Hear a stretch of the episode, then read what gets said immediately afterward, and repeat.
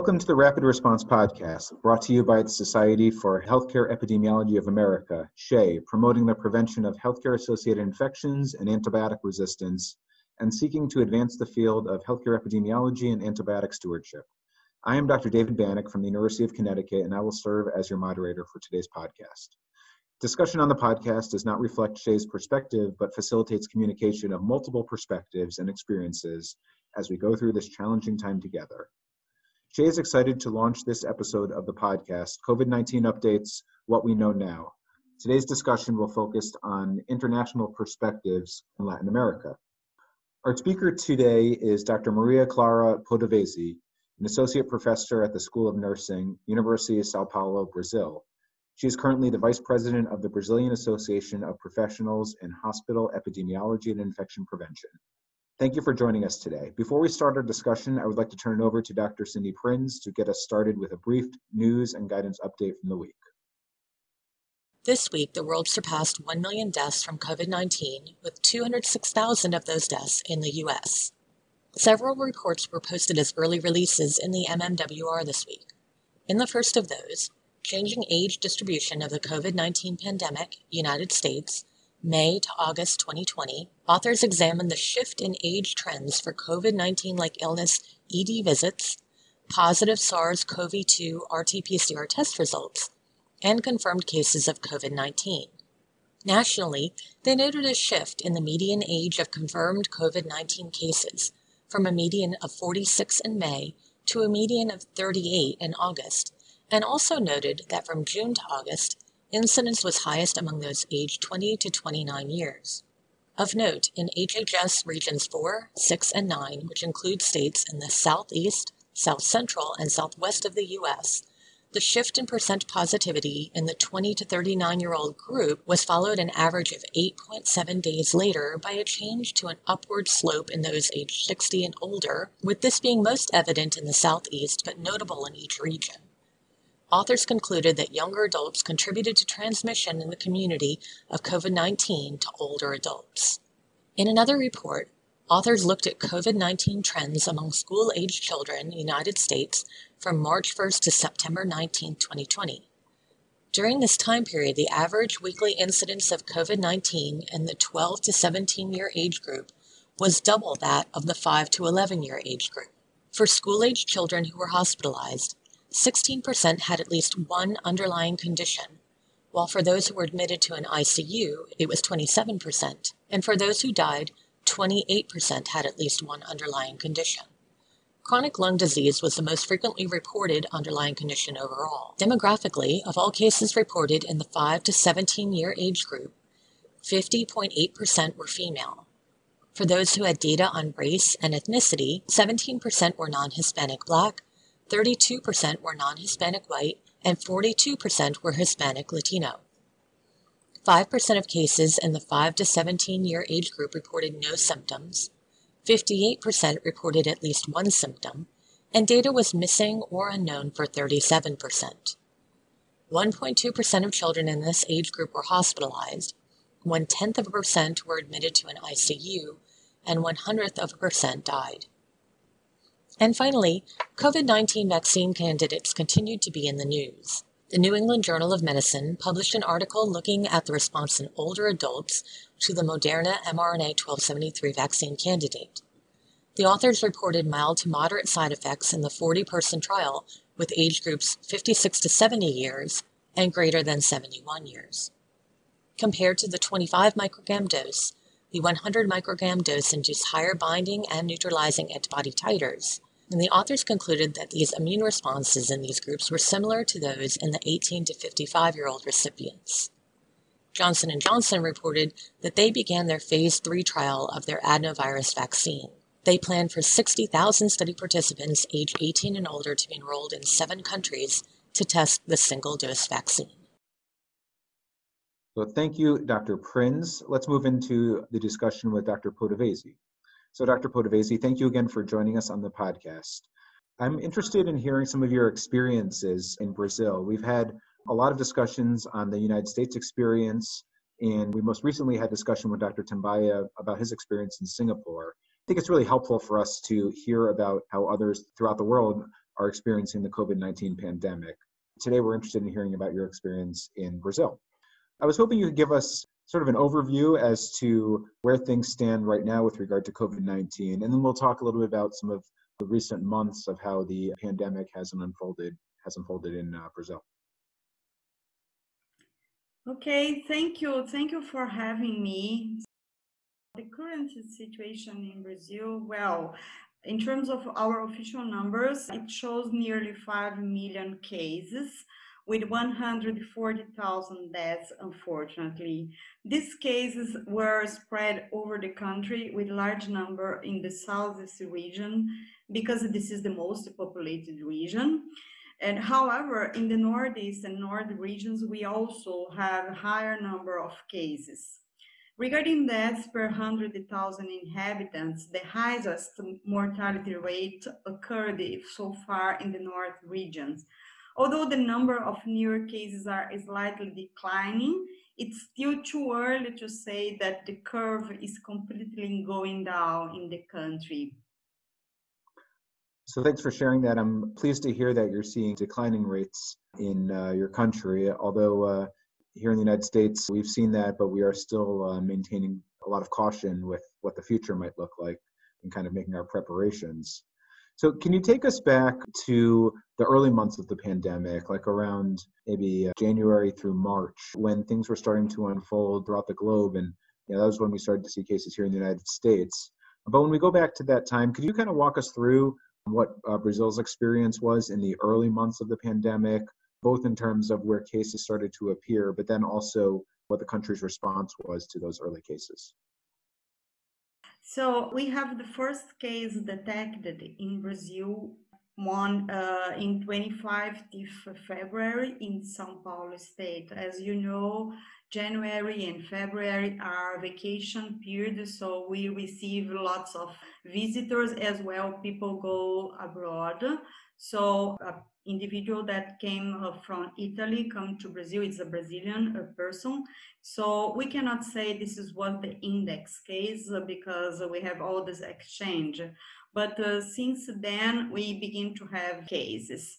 After that, uh, at least I may say uh, we have a variety behavior uh, in the country because this, you know, uh, Brazil is a federation and the states and cities have relative autonomy to decide about health measures. So in, at least I may say you that uh, the government in the São Paulo state uh, delivered a decree uh, about the closure of non-essential activities and the restriction of public transport from 22nd March. And furthermore, a second decree from May 4th made the use of face mask communities in community settings mandatory, and this is still like the same. And there are at least two studies that have demonstrated the beneficial effect of this disclosure in the reduction of deaths. But regarding the impact of the use of masks in the community, it is still not demonstrated. We also have several guidelines delivered by the National Regulation agents, especially related to healthcare facility management of COVID 19. So it sounds like the initial cases were sort of localized into one specific area.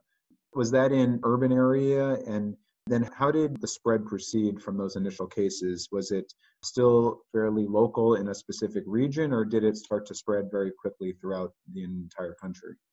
Now, in the early times of the epidemic, the cases occurred uh, mostly in large cities, in capitals, but as the progress of the epidemic cases went to the inner part of the country, so today we are uh, having a spread situation. So of course this is natural because people are more in the agglomeration, crowded people in large cities.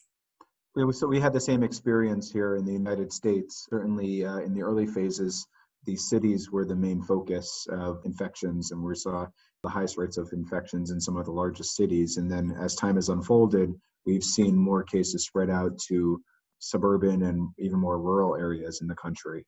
Now, it's interesting that you mention that Brazil's composition is sort of several different states within the country. That's something that in the United States has posed somewhat of a challenge. A lot of the decisions regarding the public health uh, response measures have been delegated to the states. So each state was able to make its own decisions about masking, about whether certain activities would be allowed, whether certain types of buildings and facilities would be closed or not. And that was somewhat of a challenge in that there was not a uniformity across all of the states. Can you speak to Brazil a little bit in that regard? Whether all of the different states within Brazil uh, responded in the same way, or whether there was a lot of difference between the different states in the way that they responded? So the states respond differently. As you know, Brazil is a country, a continental country with marked social inequality and social cultural heterogeneity as well. So this is not only about the, the different uh, response in different states, but also we have uh, several differences and inequality is uh, huge in the country in many states. So we do not have a unique response. We have several responses depending on the state and sometimes depending on the city as well, because the cities, they have also relative autonomy and uh, they are delegated to do mostly the public health measures. Okay, that's interesting. Sounds like some similarity with our response here in the United States. Yeah, yeah, yeah, yeah. There are similarities, of course. Each state have their own way of dealing with things. So my experience is pretty much more linked to the São Paulo state health measures. So can you speak maybe a little bit specific to Sao Paulo, but with regard to how the community responded to these recommendations, things like masking, limiting large groups, activities. What was the general response of the community once these measures were starting to be implemented? Was the community accepting of them? Was there variation in the way that communities responded? Can you sort of reflect on some of that experience? Well, this is a very good question because, again, this is highly variable depending on the regions and cities. So the acceptation, for example, of mask use varies a lot, but I can say that overall people are masking themselves most of the time. Something that uh, is necessary to think about is how much relevant is the use of mask as the main protective measure in poor communities where access to water, hygiene products, and physical distance is not a possibility. So there are different uh, possibilities of measures for different people due to the inequality in the country.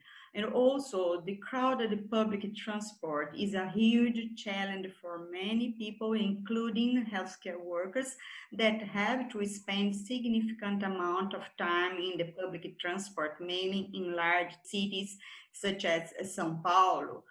And besides, you know, people using masks, uh, they seems to to feel comfortable and sometimes they are neglecting other uh, measures such as hand hygiene and uh, physical distances. So this is a very complex uh, situation, especially in this context of social inequality.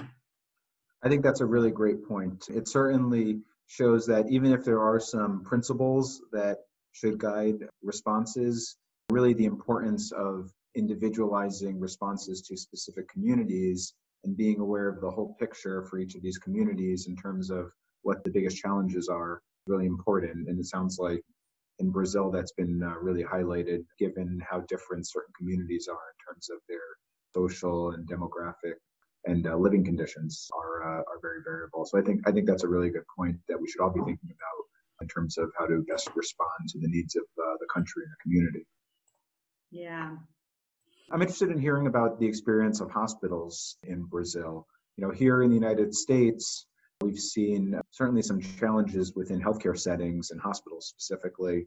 Initially, there were challenges with testing availability, and then uh, the subsequent challenges were in uh, PPE, the personal protective equipment, supplying that uh, you know became a very difficult situation. But I'm interested in hearing how the hospitals in Brazil and maybe even specifically within Sao Paulo, what kind of challenges arose within the healthcare system and how the healthcare community responded to those challenges. Okay, thank you. So, in terms of um, Brazil, you know, we have the Health uh, National Regulatory Agency, Anvisa. So, in general, they deliver guidelines, uh, evidence based guidelines. So, overall, we have a guideline at national level for healthcare facilities to follow. For São Paulo State, we also have the Hospital Infection Division that deals with guidelines specific for São Paulo. In general, they are very aligned. In general, I'm saying because uh, in this pandemic, uh, we have many different situations in terms of guidelines, not only in the country, but uh, I think all over the world, uh, many guidelines, international guidelines, and sometimes conflicting guidelines as well. So, in terms of guidelines, I think uh, we have some support at uh, both national and state level. But when it comes to PPE, of course, uh, PPE supply is not only a problem for this moment. This is a long time problem in the country, mainly in some underfunded healthcare settings. Therefore, in the first moment, this problem has extremely aggravated. However, with mobilization of uh, healthcare workers, organization, and professional societies, many solutions were developed to minimize the problem. And even the public university had an important role of bringing up innovative solutions. For example, I can mention studies on mask reprocessing and development on low-cost face shield as example on how to deal with problem. And uh, perhaps uh, we still having problem with PPE, but uh, I don't think uh, uh, we are now kind of um, dealing with the problem better than in the beginning, of course. I think that's true uh, across the globe. Each time that we've found a challenge, we've been working to find unique solutions, things like reprocessing of mass, things that we hadn't previously considered in uh, in terms of infection prevention practices that became necessary solutions to some of the challenges. And it sounds like some of that experience has been reflected in Brazil as well, and uh, as a way to kind of meet the needs and take care of patients in the safest way that we that we reasonably can. Yeah. I would like to add about tests because this has been a challenge overall. We have availability of tests of PCR uh, for uh, individuals that have symptoms. So overall, this has not been a problem. We, we do not have tests for all the population, but in the healthcare facility in general, if someone is having symptoms, we can test using PCR. Good. I'm glad to hear that that testing is available for symptomatic patients.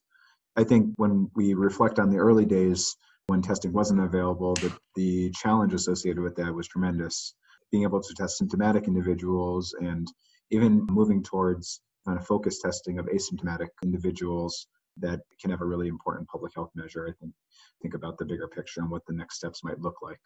So I'm interested, you know, as you reflect on the last few months, to hear what you think has happened uh, in a very positive way and maybe some areas that you think there uh, could have been lessons learned for the future.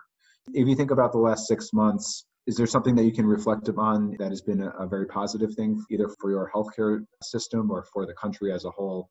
going through the pandemic, something that you're very proud of and you think that maybe other countries can learn from? Yeah, I can mention that one of the most challenging part uh, of the response was to deal with the misinformation that spread faster than good quality and evidence-based information. Because this affects the ability of the infection prevention and control team at healthcare setting because misinformation undermine the trust of healthcare workers in infection control team just to give you uh, an example we recently recently performed a study using the World Health Organization research protocol to access the perception of healthcare workers regarding the local infection prevention and control procedures of COVID-19. This is study was coordinated by Dr. Ana Sara Levin from the University of São Paulo in cooperation with Hospital Infection Division in the State Health Department. We have some preliminary results showing that media probably influenced the concerns of healthcare workers. So example, 67% of participants, healthcare workers in this study would like to have full body suits despite this is not a WHO or national recommendation. So it seems that media somehow affects their perception and their feeling of being protected. Besides this, most participants demonstrate that uh, overall they trust in their organization in, in which they work, but mixed messages being delivered by different levels of governments are confusing there. So besides providing PPE and good work conditions, delivering updated training programs and good communications are essential to mitigate the healthcare workers' concern. And this is what we are proposing to the healthcare authorities also, as I mentioned, these several and conflicting guidelines, our professional association led an initiative to assemble uh, specialists from different areas, representatives from Brazilian health uh, uh, regulatory agents and the Ministry of Health to promote an uh, interdisciplinary debate aiming to building technical scientific consensus to guide and assist healthcare workers in understanding, managing, and coping with COVID-19 pandemic. This group was denominated COVID-19 Brazil Task Force. So I think this is a good experience. So it's a way, it's not the only solution, of course, but this is a way to deal in this so difficult waters. And this is a potential uh, lesson learned from the epidemic. Thank you. I think those are such important points that we can all reflect upon. You know, communication to healthcare workers, but also to the public at large has been a challenge. And we always think about it in terms of how do we provide the most accurate information to uh, people that, that, that want it and need it. And I think that's been a challenge, but something that we're constantly working on through different types of uh, communication methods. And then, you know, I totally agree with your multidisciplinary approach. I think when we think about how we're going to affect change in a meaningful way, bringing groups of individuals with different backgrounds is really critical in order to understand how we can best develop and implement new guidelines uh, that are going to change practice. Before we close, I'm interested in sharing your thoughts about the future for Brazil. Do you have any anticipation as to where things may go? Granted, there's always going to be some uncertainty with the future is going to look like, but can you share, you know, where things stand with the country and uh, what you're working towards at the moment, thinking about the future? So uh, I think it's hard to say how things can go forward uh, in terms of the, the whole country, especially because uh, we are living a very difficult times in terms of uh, economical situation and also because I do not have a full experience in the country. But I think uh, we have learned a lot and we are much more prepared for the next epidemic, may I say, maybe influenza or any other type, because uh, we have some plans. We have in place uh, preparedness plans that already exist and we are improving it. So I think uh, working more on around preparedness plan is necessary because uh, we will have other epidemics. I don't want, but this will probably happen.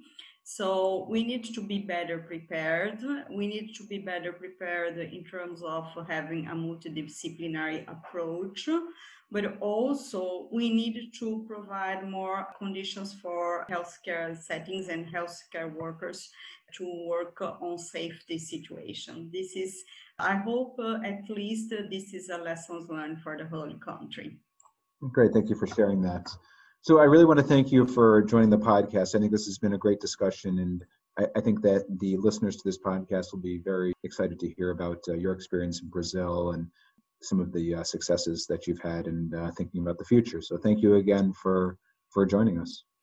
Oh, thank you a lot. Thank you for having me. And I hope this can be helpful and can I, I like the idea of sharing ideas. Absolutely.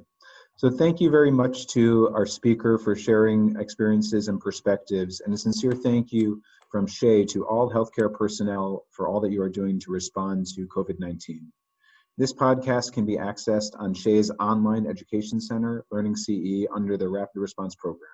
You'll also find resources such as the recorded webinars, healthcare facility outbreak preparedness, and the SHEA COVID-19 town halls. Additional resources available on Learning CE pertinent to this pandemic include the SHEA CDC RTP and the prevention course in HAI knowledge and control prevention check. You can now receive 75% off SHEA membership for the remainder of 2020 using the coupon code podcast during checkout. That concludes this episode of the Rapid Response Podcast. Thank you for tuning in.